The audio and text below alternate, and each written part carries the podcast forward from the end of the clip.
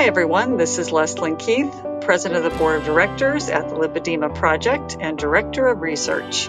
Welcome to Living Well with Lipedema.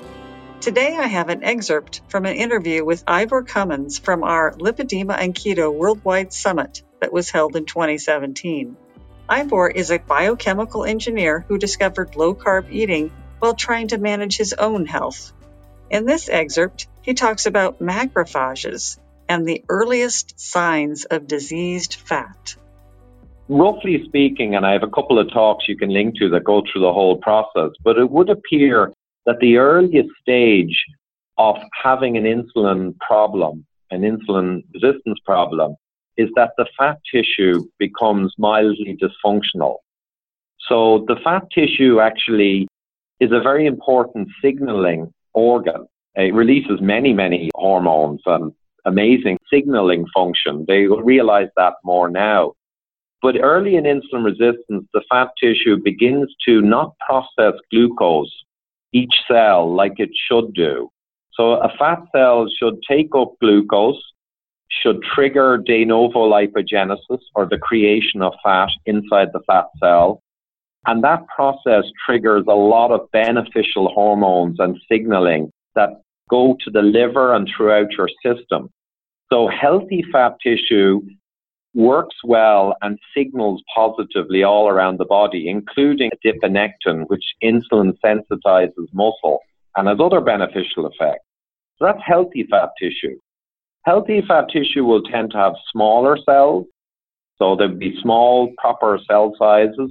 But if you begin to push bad food into your, you know, diet, and you begin to have problems, there's a tendency the fat cells will become larger or hypertrophic. And that correlates and links to inflammation reactions over time, where macrophage will begin to gather around the fat cells and begin to oppose their size increase. Okay? And when this inflammatory reaction happens, because you've pushed your fat cells to be bigger through doing the bad thing, not in the case of lipedema now, I'm talking about general dysfunction from people who become overweight or insulin resistant. So the fat cells are made larger and an inflammatory reaction over time is precipitated. And that will try and push back proliferation of fat cells and try to maybe uh, mop up damaged fat cells. But in doing so, can cause more problems where you don't have the expansion of fat mass to manage incoming energy flux and dietary energy safely.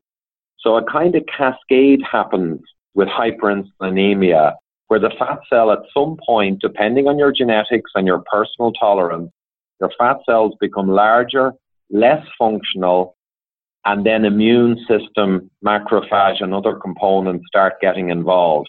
And that tends to make things worse. So that's kind of the early stages of insulin resistance, maybe before the liver really becomes badly affected. The fat tissue is crucially important as your first barrier to systemic problems. I might add just one thing. I give an example of a study, and I particularly like it. Gabor has many twin studies where they get identical twins where one became overweight and insulin resistant over life and one did not. So you get to see a perfect compare for genetically identical people. And what they saw was that the twins who became heavy and overweight, but they did so by having more fat cells, which remained small. Those guys didn't have insulin resistance and metabolic issues at all, really, right? The heavier twins with more fat cells, but fat cells that were not really bigger.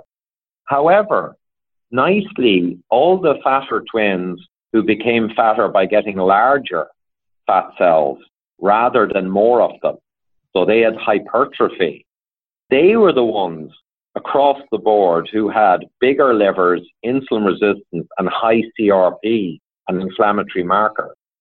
So this paper and many others are showing it's the forced enlargement of the adipose cells that actually is an intimate part of the dysfunction and the descent into insulin resistance. Whereas if you can make lots of small, healthy fat cells, they've got really huge guys, 45 BMI in another study, But the ones who have many small cells actually don't really have any risk factors or problem bloods. And the guys with the really poor bloods for glucose and insulin who have major issues, they that strongly links to size of fat cells, um, inflammatory markers, and uh, adiponectin being lower.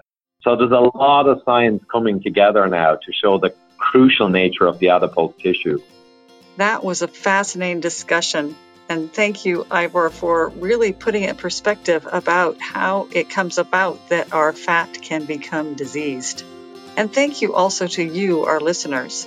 If you haven't already subscribed to our daily flash briefings of tips, tools, and research about lipedema, you can subscribe at Apple, Spotify, Amazon Alexa, or here at this website, lipedema-simplified.org slash flash, where you'll find an archive of all of our flash briefings. Thanks for listening, and I hope you'll join us again next time for another Living Well with Lipedema flash briefing.